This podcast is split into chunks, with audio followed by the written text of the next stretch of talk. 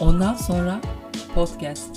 Euroleague Podcast'ın herkese merhaba. Ben Sezai Mert Adam. Ben Sem Çocuğu. Sem Çocuğu biz tabii şimdi playoff olduğu için e, programın bir kayma da oldu e, bugüne, pazartesi günü, pazar günü aslında normal zamanımızda ama biz de bir, bir gün bir e, sizden e, izin almış olalım. Pazartesi günü olarak bu programı sizlerle paylaşıyoruz. Ne konuşacağız? Sem çocuğu. Ne konuşacağız? Playoff'lar artık. Playoff, artık playoff, playoff konuşacağız. Ee, çokça konuştuk zaten. Geçen şeyde de e, uzun uzun konuştuk normal sezonda. Yani ödüllerimizi verdik. Bu arada senin bir duyurun var değil mi? Evet benim bir duyurum var. Ee, bu basketbol topu, Euroleague basketbol topu kazanan arkadaşımız bize ulaşmadı. Ee, ulaşmayacak da. Ee, Niye ulaşmayacak? Biz, yani öyle görünüyor yani. Ee, yani kaç bir ay oldu neredeyse bekliyoruz. O yüzden e, biz bir yedeğe vermeye karar verdik. Ee, ulaşmayacak yedek... derken şey gibi oldu. Hani adamı arayıp tehdit etmişsin de bundan sonra bir daha arama falan. Yok. Biz onunla yani konuştuk. Şey, biz onunla konuştuk. Umudu kestik yani aslında biraz. Biz ona dedik ki yani. Deniz Bahçelioğlu bu arada ama Deniz'cim yani e, bekledik de gelmedin. Ve yani şimdi Deniz, ne oldu yedek kim var? Seni beklediğimiz kadar yani şeyi beklemedik ya falan. Şampiyonluğu falan. Aynen ya Allah o kadar beklemedik şampiyonluğu. Neyse. Ee, makarayı bir kenara bırakacak olursak e, yedek olarak Sülo Özlü'ye göndereceğiz Finlandiya'ya. Evet. Ee, bir tarih veremiyorum çünkü Finlandiya'da olduğun için. Ee, bir bakacağız edeceğiz nasıl yaparız ederiz göndereceğiz sana. Tahminimiz Mayıs'ın ilk haftası falan inşallah. Ama tabii, tabii sulu... Avrupa'daki bu kargo durumları da pandemiden tabii. dolayı nasıl nedir o da var yani bir de. Çok yavaş işliyor postalar Avrupa'da kargolar. Ama Ekstra tabii Sulu Özlü'ye şey de, değerim tabii ona da hani lütfen Twitter hesabından bizim evet. hesabımızı takip et e, ve oradan DM'den bize bilgilerini ver ve de biz de işte bu şekilde organize olalım. Edelim. Evet. Hani... Bir de bir duyurumuz daha var. Onu da aslında sen yap. Çünkü sen daha iyi biliyorsun o işleri. Bu hafta ilk maçlardan sonra yani perşembe günü mü düşünüyoruz ya da ne zaman bir e, Spaces hikayesi var ya Twitter'da. Evet Twitter kullananlar bilir Spaces var. E, taraftarlar genelde e, yoğun kullanıyor aslında e, bu Spaces'ları. E, biz de bir Spaces e, konuşması yapmayı planlıyoruz ilk maçlardan sonra, ilk maçlar bittikten sonra. E, sizleri de orada bekliyoruz. E, sizlere de konuşma hakkı vereceğiz. Hep beraber sohbet, muhabbet edeceğiz kısacası.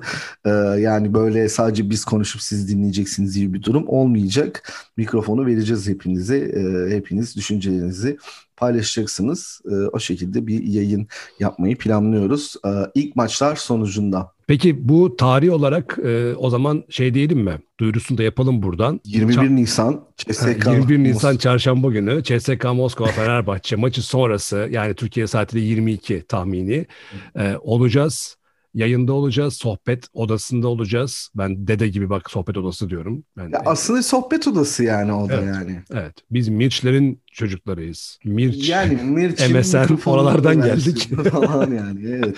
Bugünlere ee, oralardan geldik. Peki bekle. Maçtan bu hemen sonra e, ilk maçların öyle Fener Efes için kritiğini, düşüncelerimizi de söyleriz falan filan. Efendim bekleriz. Konuşmak istiyorsunuz, konuşmayı seviyorsunuz. Yorumlarda zaten bunu dile getiriyorsunuz. Canlı yayın imkanı, e, sohbet imkanı. Deneyeceğiz bakalım. Umarız katılım çok olur. Twitter hesabını da videonun e, bu videonun altında bulabilirsiniz. Podcast'ten dinleyenler de podcast açıklamalarında Twitter hesabını koyacağız. Oradan bizi takip edebilirler ya da aslında daha kolay bir yol Twitter'a girip Euroleague Podcast e, hesabında bulup yine takip edebilirsiniz.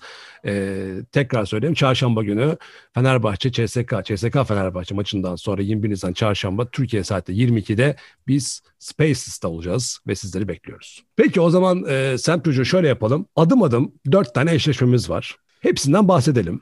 Ne umuyoruz? Son durum ne? Kim kazanır? Bir bugünden daha maç oynamadan ilk tahminlerimizi de yapalım. Zor olacak belki bunları tahmin etmek bazı maç eşleşmeler için ama e, elimizi vicdanımıza, aklımıza koyup bir şekilde yorum yapmamız lazım. Tahmin et yapmamız lazım.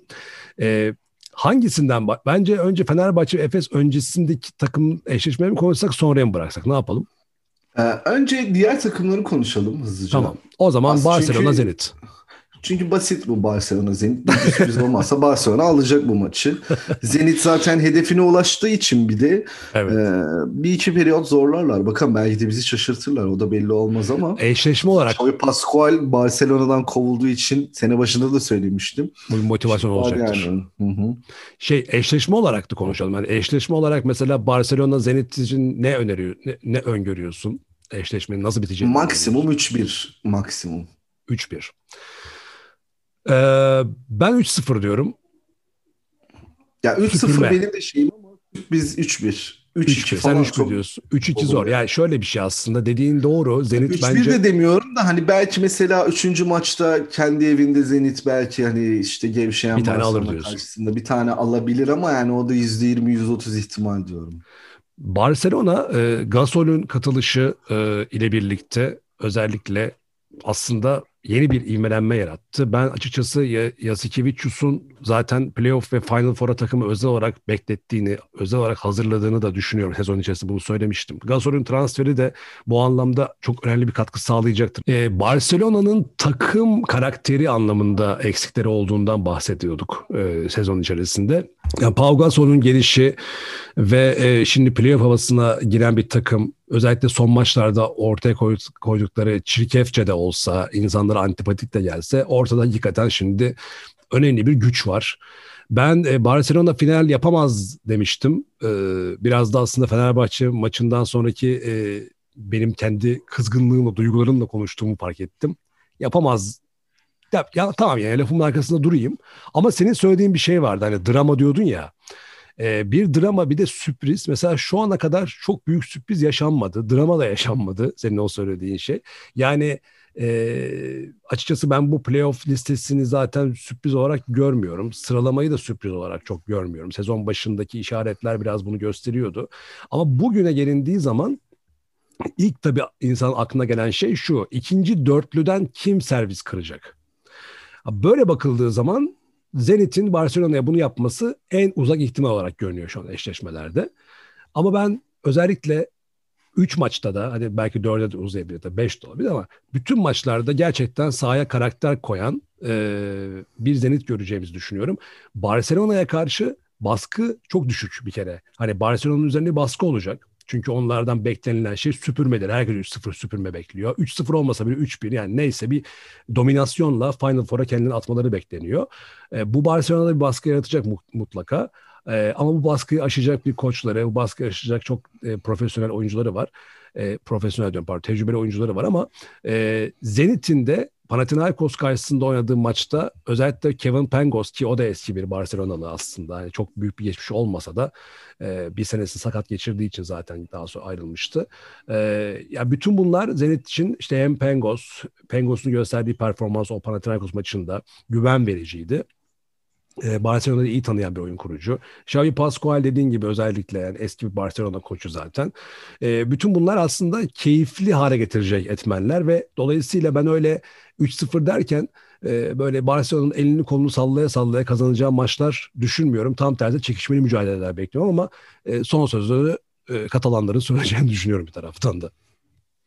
Yani o, o orası belli. Ee, yani ne kadar hasar verebilecek Zenit e, onu göreceğiz. Evet. Ama ben de süpürüleceklerini düşünüyorum. Yani alırlarsa bir maç alabilirler en fazla. Zenit zaten e, tabii bunlar resmi açıklanmadı ama sen ne diyorsun ama herhalde bu işte geçen de konuştuk. Bu playoff e, başarısı sayesinde muhtemelen e, önümüzdeki senede kalacaktır şeyde Euroleague'de. Yani büyük ihtimal öyle evet. Bir şey de açıklandı. Ee, bu arada sen geçen diyordun e, ABA Lig şampiyonu falan Aha. kesin gidecek de o kesin değildi işte. Yeni hmm. açıklandı kesin oldu. Ben hmm. büyük ihtimalle son kalan wildcard Zenit'e gider Zenit'e ya. gidecek aynen öyle. Evet. Peki o zaman diğer eşleşmeye geçelim. Falan hani iki Rus takımı öyle o şekilde şey olurlar. Yani. Ya şimdi tabii Himki olmayacak. Aynen öyle. E, Unix kazan gel- geldi. Hı hı. Üç o Euro Cup'tan geldi. Evet Euro Cup'tan geliyor Unix kazan. Ee, ben Virtus, Virtus diye düşünüyordum ama Unix kazan oldu. Monaco geldi. Geçen konuştuk zaten. Hı hı. İki, iki tane Fransa takımı olacak. Yani uzun zaman hiç Fransa takımı yoktu Euroleague'de. Şimdi iki Fransa takımı çıktı. Asya'da şey veriyorlar zaten. A lisansı veriyorlar. Ee, Limoj'u hatırlarsın değil mi? Limoj. Evet Limoj. Limoj aslında e, eski Şimdi bak, İlke Çevi'ye buradan selam olsun. 60'ların 70'lerin efsane takımı. Erman Kunter falan Yalçın Grant oralara gitmiş zamanında falan. Eskilerin en baba takımı Limoj. Erman Kunter bu arada Fransa'da e, Cholet'de değil mi şu anda? Evet. Orada da yine çok iyi işler çıkarıyor. E, şimdi diğer eşleşmeye geçelim o zaman. E, hı. Milano Bayern. Ben şimdi baştan peşin peşin söyleyeyim. Demin anlattığım o ikinci dörtlüden gelecek olan servis kırmaya en yakın eşleşme olarak bunu görüyorum. Birçok Evet. insan da böyle bakıyordur zaten. Hatta bir adım öte gidip ben Bayern'in Milano'yu eleyeceğini düşünüyorum. Ee, skor tahmini olarak da eşleşme skor tahmini olarak da 3-1 diyebilirim. Kafamdaki senaryo şu. ilk maçı Milano kazanmış. ikinci maçı e, Bayern servisini kırmış. Milano'da arkasından e, evinde üçüncü maçı alıp 2-1 yapıyor ve yaratmış olduğu devasa e, psikolojinin altında ezilen Milano dördüncü maçı da yine Almanya'da kaybediyor ve 3-1 Bayern e, Final Four'a giriyor. Ben Şeklinde kafamda 3-2 bir şey var. biteceğini düşünüyorum ya. Milano mu diyorsun Bayern mi ama? Bayern diyorum. Ha sen de Bayern diyorsun. Evet. Döverlerse Milano'yu. Döverler abi. Döverler. Ama orada da Kyle Hans, Digidatomi gibi kavga adamları da var. Ya var da Milano için şey konuşmuştuk ya Fenerbahçe maçından sonra özellikle bunu söylemiştim. Fener- Psikolojik olarak onlar fiziksel olarak değil de psikolojik olarak kav- psikolojik kavgaları iyi kaldıramadılar bu senin. Evet yani fiziksel olarak yumuşak geliyor bana Milano. Yani e, Milano çok geniş ve e, gerçekten e, şöhretli bir kadro, gösterişli bir kadroya sahip. E, sezon başından beri Ettore Messina da bu kadrodan alınabilecek maksimum bireysel verim, verimlilikleri almaya dönük e, çalıştı. Başarılı da oldu. Ama e, hiçbir zaman Milano bize bu sezon e, şampiyonluk adayı, Final Four adayı imajını veremedi. E, bu da tabii ki e, belki bugünkü eşleşme yani çünkü Bayern bir de şimdi az önce şeyi söyledik yani Barcelona Zenit e, denkleminde Barcelona'nın üzerinde baskı var, Zenit'in üzerinde baskı yok. Aynı şey Milano Bayern için de Milano üzerinde baskı, Bayern üzerinde baskı olmayacak. Çünkü Bayern Münih artık bu kadar başarının üzerinde bir de Final Four yapamazsa kimse ne Trinkieri'ye bir şey söyler ne Bayern kulübüne. Ama e, Milano e, yani Bayern bu baskısızlık durumunu e, Milano'ya karşı daha iyi kullanacaktır. Yani Zenit'in gücü yetmez Barcelona'ya. O baskısız ama Bayern'in Milano'ya gücü yeter. Arada öyle bir fark var. E, dolayısıyla e, bunu da lehlerine çevireceklerini düşünüyorum. Bir de dediğin çok doğru. Döven bir takım. Aynı şey şimdi Real Madrid için de konuşacağız.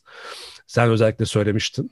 E, dayak atıyorlar sahada karşı tarafa ve bunu da iyi yapıyorlar. Dolayısıyla Milano bir de İtalya Almanya rekabeti de var. Hani böyle baktığın zaman daha geniş perspektiften. Bütün bunların hepsinin Bayern tarafına motivasyon olarak e, geri döneceğini düşünüyorum ben. Yani ben mesela istatistiksel olarak falan baktığında da mesela e, şimdi Bayern Münih ve e, Milano'da şöyle ön plana çıkan neler var mesela diyeceksin oyunları anlamında. E, mesela e, bu sene özellikle Dwayne, Wade Baldwin'in işte asistleri, içeriye drive'ları vesaire vesaire e, bu tarz bir oyunla daha fiziksel oyunla hani ön plana çıktılar. Ama e, Olimpia Milano daha böyle organize hücumlar yapmaya çalıştı. Tabii bu organizasyonlarda bozukluk olunca da birebirlere kaldı ve birebirlerde kazanabildiği maçları kazandı aslında. Yani bence Bayern Münih'e istinaden e, Milano çok daha kırılgan bir takım. Aha, aynen öyle işte demin söylediğim bu yumuşaklıktan kastım oydu ama çok güzel özetledin e, oyun yapılarını. E, yalnız bir şey daha var onu da söyleyeyim. Yani organizasyonu Şimdi... bozulursa Milano'nun bireysel ellere kalacaklar. Orada bireysel eller ne yapacak? Çok soru işareti. Ama mesela Bayern'de o birebirlerde kaldığında e, yani sayıya ulaşma konusunda şöyle söyleyeyim. Hani ya drive ederek sayı alıyorlar ya faal alıyorlar ya başka üçlük buluyorlar. Yani böyle farklı seçenekleri oluyor. Berluç için ekstra şutları oluyor. Ya bir de şöyle bir hatırlama yapalım. Bayern Efes'i yendi ya evinde en son. Hı hı. O maçta bir playoff, herkes bunu söyledi, bir playoff provasıydı bu Efes için de. Şimdi o kadar Efes'i yendikleri maçtaki e, yüksek motivasyonları, yüksek konsantrasyonlarıyla, o maçı kazanma şeyleri, merakıyla, daha isteğiyle daha doğrusu e, oynadıkları vakit Milano'nun ben direnebileceğini düşünmüyorum. Hani bu seride. Ya bir e, de on... içi boyalı alanda da biraz daha zayıf var bence şeye göre, Bayern Münih'e göre.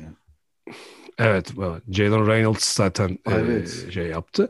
Bir de bir şey daha var, ona dikkat etmek gerekiyor. O da şu, e, Bayern eğer bu dediğimiz gibi Milano'yu aşıp da Final Four'a gelirse çok yüksek ihtimalle Barcelona ile eşleşecek. İşte bu da aslında bu senenin sürprizine en büyük kapıyı açıyor. Yani ben demiştim ya bir fantezi finalden bahsetmiştim. Fenerbahçe, Bayern, Efes, Bayern gibi. Ee, bu aslında çok uzak değil en azından Bayern tarafında. Çünkü Bayern e, Final Four'da hakikaten o tek maçta Barcelona'yı yenebilir.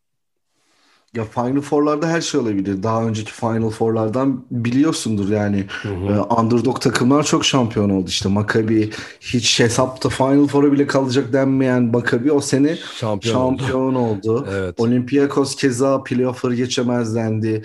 Efsane geri dönüşe finalde CSK'yı İstanbul'da yendiler. Evet ya. Ama e, yani Final Four bu yüzden güzel sürprizleri gibi. O yüzden mesela Final Four'da herkesin şansı eşit gibi görüyorum ya ben. Yani Efes Barcelona'yı 90-77 yendikleri maçı hatırlıyorum ben normal sezonda Bayern'in. Barcelona'nın nasıl şaşkın tavuğa döndüğünü de hatırlıyorum o maçta. Biliyorlar yani Barcelona'yı. Bayern'in şöyle bir özelliği var. Bu ligin majör takımlarına karşı ters gelen bir oyun tarzı var. Trinkieri bunu başardı. Yani Efes'i de hatırlarsan söylemiştim. Hani Efes'i kim yenebilir? Yani nasıl yenebilirin dersini verdi Bayern diye. Ha o maçta Efes yine kazanabilirdi her şeye rağmen ama neticede çok yaklaştılar ve kazandılar. Yani son top belki Efes'e dönebilirdi ve Efes'in evet. çıkabilirdi o şeyden cehennemden. Ee, tek ihtimal var. Milano eğer 2'de 2 yaparsa İtalya'da şansı var. Ama 2 2'de 1 yapması demek bence Bayern'in Final Four hatta oradan da bana hissettiğimi söylüyorum. Finale kadar gidebilir Bayern Münih ve bu da EuroLeague tarihine geçecek olan bir şey olacaktır muhtemelen. Yani ilk playoff yaptığı e, şeyde finale gelmek. Fenerbahçe ilk playoff yaptığı ilk e, pardon Fenerbahçe'nin ilk playoff'u muydu o? Yo değildi. Hayır değildi. Tabii, daha tabii. önce yaptık. Fenerbahçe ilk Final Four'unda elendi şeye. E, Real Madrid. Real Madrid elendi evet. Bir sonraki evet, sene Bielitsa, Bogdanovic falan hep beraber ağlamıştık. evet evet o çok dramatik. Rudy Fernandez'in çevrikleri falan. Ama bir şey söyleyeyim ben o zaman ne hissetmiştim biliyor musun? Ee, onu da söyleyeyim. Mesela Real Madrid'de elendiği zaman Fenerbahçe ilk şeyinde Final Four'unda e, benim için okeydi. Ben hep bunu anlatmaya çalışıyorum insanlara bu programda. Bu sene Fenerbahçe'ye bakışımla alakalı. Dedim ki abi bu tamamdır yani şu an bu takım bir Final Four takımı olduğunu gösterdi. Buraya geldi o karakteri ortaya koydu. Bu bir imaj meselesi. Ve dedim ki evet bu başlangıç çok no. Ben beklemiyordum zaten o sene şampiyonluğun gelmesini. Hatta final bile beklemiyordum. Ama e, şeye inanıyordum yani bir sonraki sene e, başaracaklar bunu. Hakikaten öyle oldu. Bu sefer CS ikinci sene mesela baktığın zaman finale çıktılar. CSK'ya yenildiler. Yine çok tartışılı bir maçtı ama yenilindi. Ama arkasında üçüncü sene şampiyonluk geldi. Dördüncü sene yine final geldi. Yani e, beşinci sene yine Final Four geldi. Efes'e e, elendiler filan. Yani baktığın zaman işte hep Obradoviç de bunu söyleyip oralarda olmak dediğimiz şey. E, bu Fenerbahçe'nin başardığı şeydi ve bunun meyveleri de hala toplanıyor. İşte bu sene takımın şu an bu pozisyonda olması, beklentilerin yüksek olması, yeni sezonun planlarının buna göre yapılıyor olması hep o dönem işte o bahsettiğin ilk kaybedilen Final Four'da e, ki başarı bugünleri getirdi Fenerbahçe'ye yani. Bayern Münih de o yolda ilerliyor. Ee, ya öğrenecekler tabii onlar da burada yani bu playoff'ta neler yapılması gerektiğini falan. Mesela Fenerbahçe dediğin gibi çok iyi bir ders aldı orada Real Madrid'den. Sonraki sene playoff'larda süpürmüştük direkt. Aynen öyle. O hele o şampiyon olunan sene Panathinaikos'u 3-0 playoff'u herkesin e, aklından çıkmayan bir seriydi o e, dezavantajlı başlayıp e, iki tane dış sahayı kazanıp içeride de yani Panathinaikos'un ağzını burnunu Ve kırıp full gönderdi. o aka yani bir de böyle hani tıklım tıklım o aka. canım sen de Bogdanovic'in o of yani, ya. Oradan Vallahi. evet çok iyiydi. Bir daha öyle bir şey olmaz ya sanmıyorum. Tabii bu sene hep seyircisiz olacağı için yani. Tabii. Onun da etkisi o da var. var. Fenerbahçe ve Efes'in eşleşmene geçmeden önce onun da söyleyelim. Euroleague yönetimi şey demiş işte e, unutmuşum bir hanımefendi oradaki yani direktörü olan e, okudum okuyanlar olmuştur. İşte Köln'deki e, Final Four'da %25'lik bir seyirci kotasıyla belki yapabiliriz. Ama buna ilave Final Four'un bütün arka planını e, ve bugüne kadar görülmeyenleri de gösteren bir takım medya çalışmaları içerisindelermiş. Bu da tabii internet üzerinden olacak. Herhalde Eurolig'in e, YouTube kanalı üzerinden bolca video e, yağdıracaklar. Ben öyle anlıyorum. Yaptıkları şey o olacak muhtemelen. Tabii ki kanallara da bunu vereceklerdir. E, işte Final şey mesela Türkiye'de kim yayınlıyorsa işte Bein Sports yayınlıyor şu anda. Onlara da e, bol bol malzeme vereceklerdir ki o seyircisizliği kapatmaya çalışacaklar anladığım kadarıyla. Kadın bunu en iyi ihtimal %25 demiş zaten. Yani çok yüksek. Şu son vakalardan sonra yani Fenerbahçe şimdi geçiyoruz zaten. Fenerbahçe eşittir Covid-19 oldu şimdi. Ee, evet ya biz kulüp olarak ya ulan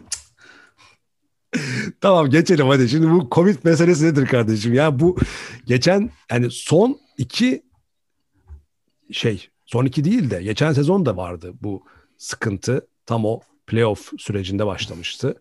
Yani bir talihsizliktir gidiyor yani. Şimdi Veseli'nin sakatlığını konuşurken konu nerelere geldi yani. Hani şimdi 5 5 oyuncu mu şu anda Covid? Evet. Veseli hariç. Hatta daha fazlaydı galiba. Yok 8 demişler. 3 tane teknik heyetten 5 tanesi e, sporcu demişler. E, Veseli de ekle. Yani e, Efes maçı iptal oldu zaten bu nedenle. Ertelendi daha doğrusu. Oynanmadı. E, bilmiyorum şimdi bu vaziyette tabii Euroleague yönetiminin de e, alacağı karar önemli. Nasıl Basketbol Federasyonu ertelediyse e, yani bilmiyorum Altan bilemiyorum modundayım. Şimdi CSK Fenerbahçe eşleşmesini detaylı olarak konuşmak istiyorum ama yani bu vaziyette nasıl konuşacaksın? Nasıl yani ben Sana şeyi anlamıyorum ya. Bu yani nasıl bu kadar çok Covid olabiliyor? Yani şimdi şöyle söyleyeyim. Türkiye'de zaten insanlar bir salmış durumda tamam mı herkes? Ama yani bilmiyorum basket takımı yani imkanları var kendilerini izole edebilecek, koruyabilecek ama burada demek ki oyuncular kendilerini korumuyorlar. Dışarıdan birileri gelip gidiyor sürekli falan. Tabii Fenerbahçe gibi bir kulüpte de dışarıdan gelen giden çok oluyor. O su bu su şu su. Ee, ya üzücü ya en kısa sürede toparlarlar. Topar toparladıklarında da yüzde yüz fit mi toparlayacaklar o da belli değil. Ee, bir de bir haftalık bir e, şey var ya hmm, karantina süresi var. Evet. Yani ben açıkçası çok da yani takip ediyorsun ama isimleri de vermiyorlar. Ama millet evet, tahmin isim, ediyor. Fenerbahçe Celal isim Edin, paylaşmıyor. İşte Celal Edin'in olduğu söyleniyor. Melih Mahmutoğlu'nun olduğu söyleniyor. Ee, yani bir haftalık karantina süreci yeni vakalar olur mu? Veseli geri dönecek mi? Yani şu vaziyette Euroleague derse ki abi sen şu anda elindeki oyuncularla oynayabiliyorsun derlerse o Covid olanlardan bir tanesi de Dekolo'ysa Veseli'nin de sakatlığı e, geçmediyse o konuda da net bir açıklama yok şu anda.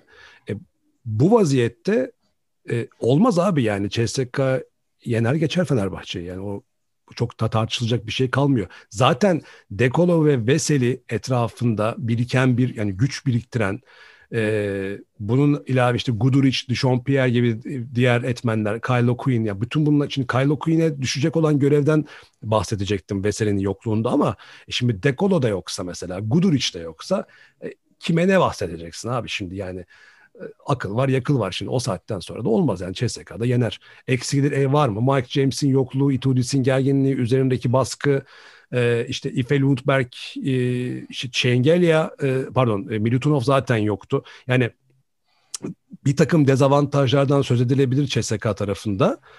CSK Fenerbahçe rekabetinin zaten bir alışkanlık olmasına ötürü Fenerbahçe'nin aslında ikinci dörtten gelen bir takımdan daha farklı bir seviyede oynama ihtimali. Kokoşkov'un ilk e, Final Four'unu yapma motivasyonu. Bütün bunlar hepsini konuşmak istedim ama abi dört tane mesela o eksik olan oyuncular hani çok tepe oyuncularsa olmaz. Yani çıkıp oynarlarsa o şekilde iki maçı kaybederler. İki maçı kaybederlerse de çeviremezler bence. Yani şey kalan seriyi almanın anahtarı Moskova'da bir maç almak ki Moskova'da da kötü değiliz yani senelerdir evet, Moskova'da evet. kaybetmiyoruz. Evet. Ee, yani ne bileyim ya Fenerbahçe şanssızlığı da açıklıyorum ben bunu. Gerçekten hani çok güzel bir eşleşme çekmişiz. O olmuş bu olmuş falan ama yani Şimdi şöyle bir şey var. Ya. CSK Moskova'nın e, Fenerbahçe şimdi şöyle bir durum var iki takımın aslında şu anki eşleşmede iki takım da e, kendilerini kendileri yapan ateşlerden yoksullar. Yani Covid meselesini bir kenara bırakıyorum. Şimdi Covid olmasaydı hiç hatta Veseli'nin sakatlığı da olmasaydı bile bunu söyleyebilirdim. Yani Fenerbahçe'de genel bir yorgunluk var zaten. Sezon içerisinde öyle bir geri dönüş yaptılar ki o takımı kurmak için öyle çaba harcadılar ki öyle işlerle uğraştı. Çok iyi bir iş çıkardılar. Ama bu yorgunluk son 2-3 maçta kendini belli ediyor. Bu sadece fiziksel bir yorgunluktan bahsetmiyorum. Mental bir yorgunluk var. CSK tarafına baktığın zaman Itudis Mike James kavgasının mutlaka bir eksisi var Itudis tarafına. O da şu baskı. Şimdi adam dedi ki en paba oyuncusunu gönderdi. Şimdi e, en tepe oyuncusunu gönderen yani major oyuncusunu gönderen bir Itudis burada sorumluluğu aldı. E şimdi eğer olur da e, playoff yap, şey Final Four yapamazlarsa tabii ki fatura Itudis'e kesilecek. Şimdi bunun da baskısı var. Bir taraftan CSK'nın hem Mike James, Milutinov eksikliğine ilaveten Itudis'in gerginliği, işte bazı oyuncuların artık böyle bir eskimişliği, işte Kurbanov olsun, Hackett olsun filan böyle bir eskimişlik havası var. Bütün bunlar Fenerbahçe'yi de CSK'yı da o bildiğimiz ateşlerin uzağında tutuyor şu anda. Fenerbahçe'nin CSK'yı elemesi, bu Covid meselesi ve Veseli'nin sakatlığını bir kenara koyarak söylüyorum. Onlar eğer halledilirse o ateşi yakan taraf seriyi alır. Yani kim ateşi yakarsa e, o taraf kazanma ibresini çok rahat kendine çevirir. Çünkü iki tarafın da eksikliğinin öyle olduğunu düşünüyorum ben. Son 2-3 maç bana onu gösterdi. Normal sezonda oynadığı her iki tarafında. Problemlerle boğuşuyorlar çünkü. E, o problemlerin dışında bir şey yapabilen taraf e, seriyi alır. Ama dediğim gibi şu anda tahmin yapmak gerekirse ben CSK Moskova diyorum. Çünkü e, ha skor ne olur işte bilmiyorum ki abi Covid meselesi varken Veseli'nin sakatlık durumu, geri dönüş durumu o kadar belirleyici ki bunlar yani. Bir de dediğin gibi nasıl dönecekler? Mesela Veseli nasıl dönecek? Diyelim döndü. Diyelim Fenerbahçe CSK'ya 2-0 oldu. İki maçı da kaybetti. Geldi İstanbul'a. Veseli döndü ama nasıl dönecek? O takımı tekrar ayağa kaldırabilecek bir şekilde bir form sunabilecek mi döndüğü zaman. Yoksa 3. maçta gider 3-0 biter. Yani böyle kötü konuşuyorum ama e, canım sıkıldı benim de hakikaten şu Covid meselesinde yani. Ya Türkiye zaten dünyada da şu an liderlik pozisyonunda Covid mevzusunda. Ya bilmiyorum ya işler iyice zıvanadan çıktı. İnşallah düzelirler ya en kısa sürede de bari yani, yani ne diyeyim ya diyecek bir şey bulamıyorum açıkçası ya vallahi. Yani Belki ne, ne desem maçın... elimde kalacak ağzımdan evet. kötü evet. şey çıkacak şimdi yani. Aynen, aynen. Ee, belki bu e, serinin tahminini ilk maç sonrası daha sağlıklı yapacağız orada öyle görünüyor. Yani benim en zorlandığım e, tahmin buydu zaten. Covid dışında. Ya sahaya çıkan çıkan takımı görmeden bir şey evet. diyemiyorum ben bu seriyle ilgili ama varsayalım ki e, Fenerbahçe ek tam çıkıyor sahaya. İşte Veseli ilk maç yok, ikinci maç dönüyor diyelim. Hani Covid olmadı evet. mevzusu dersek de yine ben seriyi %50 %50 görüyorum. Ee, şansımız var. Mesela bu hafta sonu Kuban'la oynadılar. Ee, Yenildiler. Aynen Kuzminskas dağıttı tek başına şeyi. Onu söyledim ee, az önce işte. Onu söylemeye yani, çalışıyorum. Yani CSK'da yani onlar da formda değil. değil. değil. Bir de mesela Iffe Ludmer falan oynuyor da şimdi Fener CSK maçlarının havası her zaman bambaşka abi. Yani nasıl diyeyim sana? Ya başka abi. O öyle bir maç yok yeryüzünde yani. Anladın mı? Evet. Fener Galatasaray'dan da öte bir şey yani. Fenerbahçe CSK Euroleague maçları. Yani o maçın şeyini kaldırabilecek mi mesela? Ben adım gibi eminim Lorenzo Brown o maçı kaldıramayacak yani. O belli olmaz.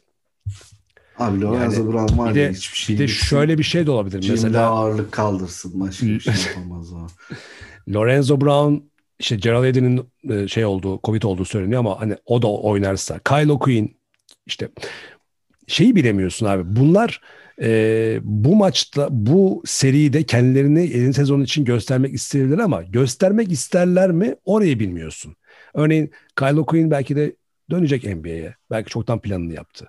Lorenzo Brown belki başka bir plan yapıyor. Gerald Eddy zaten mesela şey diyor ya beni zaten gönderecekler diye bakıyor. Yani bunları da bilmiyorsun. Yani problem orada. Yani e, desen ki hani bu oyuncular çıkarlar sa- sa- sorumluluk alırlar mı acaba? Orayı bilmiyorsun. E, soru işareti dolu bir eşleşme. Dediğim gibi ilk maç oynansın. Sen de benimle aynı fikirdesin herhalde. Ee, Salı günü, e, pardon çarşamba günü oynansın ilk maç. Zaten biz de Spaces'te olacağız Twitter'da bol bol seri bu bu seriyi daha rahat konuşabiliriz. Ve son olarak Anadolu Efes Real Madrid Dayak mı yiyecekler diyorsun? Efes'i dövecekler mi Real'liler? Ya zaten başka çareleri yok yani. İşi pisliğe vurmadan Efes'i şey yapamazlar yani. Öyle düşürmeye çalışacaklar. Zaten Ergin Ataman bu Eurolig'in belki de Avrupa'nın belki de dünyanın en temperamental koçu yani. Temperamental'ı da nasıl Türkçe'ye çevireyim ya? Ee, Kend, yani, yani bozulmaya Heh. çok yakın bir adam yani. Nasıl diyeyim yani? Ee, çok kolay sinirlendirilebilen biri yani. Çok kolay e, şey psikolojisi manipüle değişen. edilebilen biri de yani aynı hmm, zamanda. Ben öyle düşünmüyorum. Ben onu bilerek yaptığını düşünüyorum Ergen Ataman'ın. Bence onu çok ustaca yapıyor. Ya Türkiye'de ustaca yapıyor bazı destekleri oluyor ama Avrupa'da henüz o şeyde değil. Ben bunu daha önce de söylemiştim. Yani yani daha önce Moni... mesela geçen sezon bir bilerek teknik faal aldığı bir ya da iki maç vardı. Normal sezonda yaptı bunu ve çıktı ondan sonra dedi ki benim bunu yapmam gerekiyor dedi. Ee, Lasso'nun mesela son Fener şey, Efes Real maçında Lasso'nun kendini kaybedip gitmesi belki ustaca görünüyor ama bence değildi. Ee, hakeza zamanında bu yanlış hatırlamıyorsam iki sezon önce bir Peşic e, Fenerbahçe Barcelona maçında Peşic daha erkenden bir tane iki defa teknik faal atılmıştı maçın başında İstanbul'daki maçta. Ee, mesela orada da Pesic'i ben ustaca yaptığını düşünüyorum. Ergin Ataman özellikle bu Fenerbahçe Efes serisinde de çok yaptı. İşte kulaklıkla çıktı bir tanesinde bir tanesinde başka bir şey yaptı falan filan. Yani adam ben biraz şey gibi görüyorum Ergen Ataman'ı. Futboldaki Fatih Terim'in gerginlik yöneticiliği gibi geliyor bana. Ee, o gerginlikten iyi besleniyor gibi geliyor. Daha yani şu son 200 senede ben onu gördüm. Hep kazandı çünkü o gerginlik. Yani gerginliğin pik yaptığı bütün rekabetlerden çıktı. Fatih Terim de öyle. Ee, Mehmet Demirkol hatta bir yorum yapmıştı bu futbol takımıyla alakalı Erol Bulut varken Fenerbahçe'de. Ee, Fenerbahçe'nin tamamını hatta bunu söylemişti. Siz diyor Fatih Terim gibi diyor gerginlik arttırıcı hareketlerde bulunmayın. Fenerbahçe diyor neşe takımıdır. Neşeyle yürür. E, moralle yürür. Fatih Terim gerginliği iyi yönetir. Hı hı. O yüzden siz yanlış yapıyorsunuz. Bu kadar gerilirseniz Fatih Terim ellerini ovuşturur diyor. Doğru da söylüyor.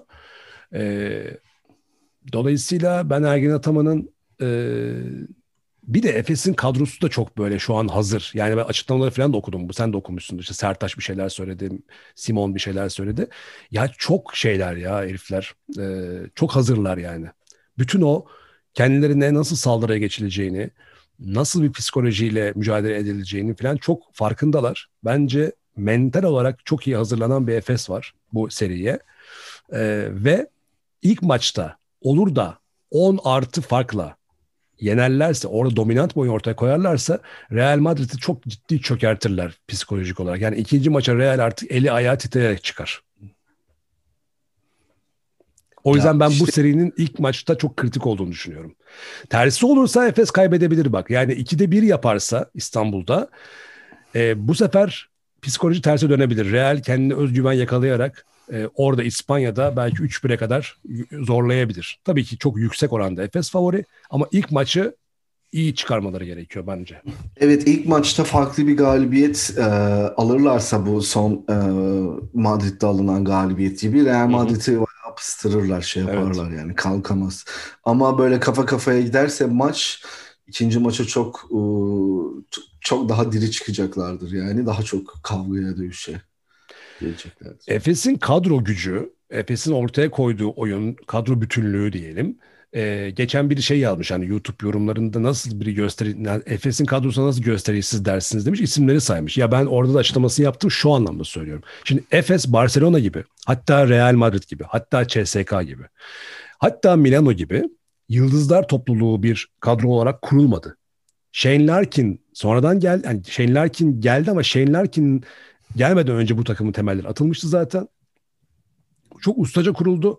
İyi parçalar yerleştirdi. Ergin Ataman burayı bir, iyi bir takım haline getirdi. Çok işleyen bir takım haline getirdi. O nedenle Efes denildiği zaman insanlar Efes'in isminden korkuyorlar. Yani onun ortaya koyduğu e, oyun akla geliyor ve insan öyle korkuyorlar. Ama Barcelona dedikleri zaman insanlar şu an şey düşünüyor ya abi orada Mirotic var, Kalatis var, işte Alex Abrines var Bunlar geliyor aklına. CSK'da herkes Mike James var mı, Mike James yok mu bunu konuşuyor. Milano deyince aa evet bir kadro yaptılar ama Efes öyle değil. Efes giriyor ve seni kilitliyor abi maçta. Yani karşı tarafı kilitliyor. Ben bu maçı kazanacağım diyor ve hakikaten de kazanıyor. Yani tek tek baktığın zaman Simon şöyle iyi, Mistic böyle iyi, Larkin şöyle yapıyor. Evet bunlar var ama çok maç gördük biliyorsun konuştuk da burada. Ee, yani bazı maçlarda Moerman öne çıktı. Bazı maçlarda Anderson öne çıktı. Bazı maçlarda Bobo öne çıktı. Bitmiyor yani anladın mı? Hani şeyde bitmiyor. Onların güç kapasitesi öyle bir kompakt duruyor ki bu nedenle Efes Real Madrid'i tırstırmalı dediğin gibi ilk maçta tırstırmalı Real Madrid'in Real Madrid olduğunu unutturmalı. Çünkü şu anda çok, çok hatırlamış gibi değiller. Onu hatırlatmamalı yani Real Madrid'e. Bana öyle geliyor bu eşleşme. Ya doğru diyorsun ya valla. E... Bir de Efes'in Efes için aslında ben talihsiz bir eşleşme olarak görüyorum. Böyle bir sezon, böyle bir oyun hakikaten çok üst düzey bir noktaya gelmişlerken yani Efes'e Real Madrid gelmesi de piyangodur yani.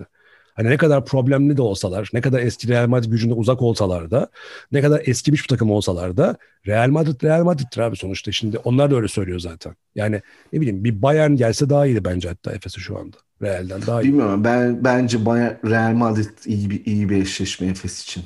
Bayern gelseydi çok zorlarlardı yani. Benim tek isteğim Real Madrid inşallah çirkefliğin bokunu çıkarıp birilerini sakatlamaz. Ciddi söylüyorum bunu ya. Real Madrid bunu yapabilecek potansiyelde bir takım yani. Evet. Tahmin olarak 3-0'a yakın mı? Yoksa 3-1 mi? İlk maçı farklı alırsa 3-0. İlk maç başa baş giderse bir maç verir bence. Hı hı. Yani okay. Real Madrid o şeye inat yani neden diyorum böyle hani Real Madrid o şey olacak yani ya alabiliriz aslında falan olacaklar. Hani o Madrid'deki gibi ezeceksin hiçbir umut kalmayacak ya. Evet Onlar, evet işte demin söyledim. Işte evet. Çok güçlü şerefsizler falan diyecekler. Aynen yani. aynen onu dedirtmen lazım. Bunu hatırlatman gerekiyor. Ee, ben el yükseltiyorum. 3-0 tahminimi yapayım ben. Ee, şundan Hı-hı. dolayı hani yapalım abi sonuçta. Bir Süpürgeleri hazırlayalım ya. Evet Süpürgeleri hazırlayalım yani. Aynen öyle. Dolayısıyla Efes 3-0 dedik. CSK Fenerbahçe'yi konuştuk. Orada e, ilk maçı bekleyeceğiz. Öyle bir izin istiyoruz sizden. Sizler de yapın bu arada tahminlerinizi. E, Milano Bayern'e 3-1 dedim ben. Sen kaç dedin? 3-2 dedin. 3-2. Ama ikimiz de Bayern Fark dedik. etmez ama kesin yani kimin çıkacağı fark etmez ama 3-2 bitecek bence o seri. Ha seriye 3-2 tahminini öne çıkarttın. Hı-hı. Barcelona Zenit'te de ikimiz de 3-0 dedik. Zenit'i ya Zenit de arkadaş ben onlara verdiğim desteği Zenit taraftarı vermedi bu sene ya zaten. Artık bir 3-0'da değil deme hakkım olsun ya şu seride. Niye abi bir galibiyet ver işte Zenit'e ya. 3-1. Ya aslında içimden geçiyor. Tamam ben tahminimi değişip 3-1 diyorum ya. Bir tane Zenit galibiyeti düşünüyorum ben Barcelona karşısında. Gibi ben Barcelona... de bir tane düşünüyorum Peki ya. 3-1 diyelim onları da. O zaman tek süpürgeyi Efes'e verdik. Şöyle Yasikevicius'un Final Four öncesi bir fırça kayacağı falan. Bu arada Yasikevicius demişken Ergin Ataman'ın da e, böyle takımı özellikle böyle saldırın e, Seferoğulları şeklinde hazırladığını düşünüyorum. Öyle bir Efes göreceğiz. Neden biliyor musun? Şundan dolayı. Bu Allah yar ve yardımcınız olsun falan. Aynen Allah yar ve yardımcınız olsun aslanlarım diye böyle. ee, maç önü konuşması falan. Şöyle bir şey. E, neden? Çünkü bu bizim yaptığımız analizleri sonuçta çok daha fazlasını onlar yapıyorlar ve bunlardan bizden çok daha fazla biliyorlar bu işi. Dolayısıyla e, bu gerçeklik ortadayken yani Real'in çirkefliğe, sertliğe yakın zamanda yaşadılar da ve oradan galip çıktılar. Yani Lasso'nun işte önce şey başladı. J.C. Carroll Boboa'nın suratına top attı. Arkasından Rudy Fernandez yine klasiğini yaptı. Arkasından öbürü gitti tantana çıkardı filan. Shane Larkin uyumuştu yani oraya kadar. Lasso geldi en son attırdı kendi filan. Shane Larkin lıp lıp lıp lıp lıp 6 tane serbest attıktan sonra arkadaşlar ben biraz oynayabilir miyim dedi. Ve götürdü yani Real Madrid e, yani tırnak içinde söyleyeyim e, argo olacak ama yani öyle bir göt oldu ki o maçta. Bunu bir kere tekrarlamaları yeter bu seride. Ve bence de yapmaları da gerekiyor zaten. Efes'te benim hani bir numaralı şampiyonluk adayı olarak gördüğüm bir takım zaten şu anda bu diyagramda. Peki. Evet sen bu bölümde benim yorumlarıma son derece yüksek oranda katıldın galiba. Ya çünkü yani ben de aynısını söyleyeceğim. Evet. Şimdi aynısını söyleyip tekrar mı yapayım yani? Evet, evet. Yani? Çünkü çok e, şey oldu. Çok e, alternatifleri konuştuk. Onları o kadar hani biraz berraklaştı harita önümüzde. Dolayısıyla hemen hemen herkes aynı şeyleri düşünüyor. Ee, efendim o zaman noktalayalım bu bölümü. Noktalamadan önce ben ha. bir şey eklemek istiyorum. Ee, biliyorsun Euroleague Kadınlar Euroleague de var. Euroleague Ah, Women. evet. Ee, orada şampiyon belli oldu. Ekaterinburg. Her zamanki gibi Ekaterinburg aldı. Bizim bölüm sonu canavarımız yine biz Ekaterinburg'a ka- takıldık. Evet. Yani e, bayağı eleştirenler olmuş. Ya biz e, bu, bu sene takım kötüydü işte ya Brenna Stewart aldı falan filan da abi. Yani ben artık bizim Euroleague ile ilgili bizde bir büyü yapıldığını falan düşünüyorum. Aynı böyle Galatasaraylıları düşündüğü gibi. Çünkü abi Diana Taurasi ile gittik. Efendime söyleyeyim Evet. Penny'lerle gittik. Bilmem nelerle gittik. Yok abi bu Ekaterinburg yani. bu, bu Ekaterinburg denen oluşum tamam mı? Artık yani böyle yani e, hani Ivan Drago gibiler ya böyle gerçekten yani kadın basketbolunda. Adamlar yenilmiyor. Ee, Adamlar derken Ekater ya, yani kadınlar yenilmiyorlar. Ee, özür dilerim. Ee, son son 5 sezondaki dördüncü şampiyonlukları oldu ve bütün şey hegemonya yani son 5 sezonda dördüncü kez şampiyon oldular ama e, hemen hızlıca bir kontrol edeyim. Yani 10 yıla vurduğunda e, yine çok fazla sayıda e, şampiyonlukları var. E, yani nasıl Orada diyeyim? aynı şey CSK Moskova için de tabii bu kadar değil ama bir nevi söylenebilir. Bölüm sonu canavarı konusu Türk takımları için. Ee, Efes CSK'ya e, yenildi. E, finalde en son e, Fenerbahçe'de CSK'ya e, yine finalde yenildi. Ve CSK'nın son bu lig usulüyle yapılan hani dönemde almış olduğu iki şampiyonlukta Türk takımlarına karşı oldu e, finalde. E, o da öyle bir bölüm sonu canavarı e, hikayesi var. Mesela Real'i kırdı Fenerbahçe. Yendi mesela şeyde bir sonraki Hmm. Final Four'da. E, Efes kimi elemişti Final Four'da bir önceki Final Four'da? Fenerbahçe. Aa Fenerbahçe'ymiş doğru. Onunla beraber oynamışlar. Doğru söylüyorsun. Dolayısıyla CSK'nın da öyle bir kıl bir tarafı da var yani. Bu Rus takımlarının Final Four'larda e, Türk takımlarıyla karşılaşmaları pek iyi bitmiyor. Türkiye e, lehine iyi bitmiyor. Ama tabii ki basketbol takımını, kadın basketbol takımını da kutluyoruz Fenerbahçe'nin. Neticede o Ya 10 senede 7 Final Four. evet Fenerbahçe kadın takımı 0 kupa. Ee, kaybedilen 3 final. Biri Galatasaray'a karşı, ikisi Ek- Evet. Ekaterinburg'a karşı. Yine Ekaterinburg'a kaybedilen iki tane yarı final maçı falan. Burada yarı finali kaybettiler. Yine evet yarı finalde kaybettik. Çok kafa kafaya gitti. Güzel maç oldu da yani olmuyor abi. Ben artık ümidimi kestim ya vallahi.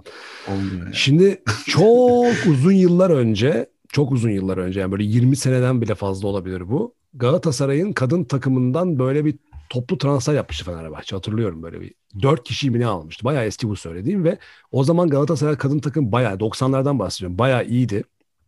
O transferden sonra denge Fenerbahçe'ye dönmüştü. Ee, belki Ekaterinburg'a da böyle bir şey yapılabilir. Yani mesela Ekaterinburg takım 4-5 kişi alabilirler. Ya ama Aynısını- Ekaterinburg da çok büyük bütçe yani. Sonuçta Tabii canım. e, Evet. Brenna Stewart dediğimiz WNBA MVP'si. E, Evet. Yani tabii Fenerbahçe'de Diana Taurasi'yi getiriyordu. O da MVP'di. Kadın basketbolunun Jordan'ı gibi bir şey Aynen öyle Taurasi'de. hatırlıyorum o transferi. Ama o Taurasi'de de çok büyük dümenler döndürüldü. Çaldılar Taurasi'yi Fener'den. O ayrı bir mevzu. Galatasaray'a gitmişti ondan Ee, sonra. o.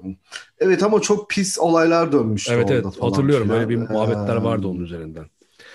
Ee, Bir de yani. Beşiktaş Onu da bir mention olmuştu. etmek istedim ya ee, ben yani kadınlar basketbolu evet iyi demişken. yaptın. iyi yaptın. Bu transferle ilgili sonra ben şeyi söyleyeyim aklıma şey geldi. Bir de Galatasaray yapmıştı değil mi onu? Beşiktaş'ın şampiyon kadrosundan bayağı bir oyuncu almıştı. Ee, Ee, Ergin Ataman. Ergin Evet, Ataman Carlos aldıktan sonra Arroyo Arroyo'yu aldılar falan böyle. Ee, etkili oluyor böyle hamleler. Zoran Ersek, Carlos Arroyo falan. o kadroyu Okey. komple alıp şey yaptı. Komple aldılar sonra onlar da şampiyon oldular. Aynen. Peki o zaman e, çarşamba günü akşam saat 10'da Twitter'da e, buluşmak üzere. Hoşçakalın diyelim mi? Hoşça kalın arkadaşlar. Kendinize Hoşça iyi kalın, bakın. Dikkat Güzel edin. Koronavirüs olmayın lütfen sizde. Evet dikkat edin. Covid-19 olmamaya çalışın. Maskenizi takın. Maske, mesafe, temizlik önemli. Evet. Dikkat edin arkadaşlar. Peki sağlıklı günler. Görüşmek üzere. Hoşça kalın. Ondan sonra podcast.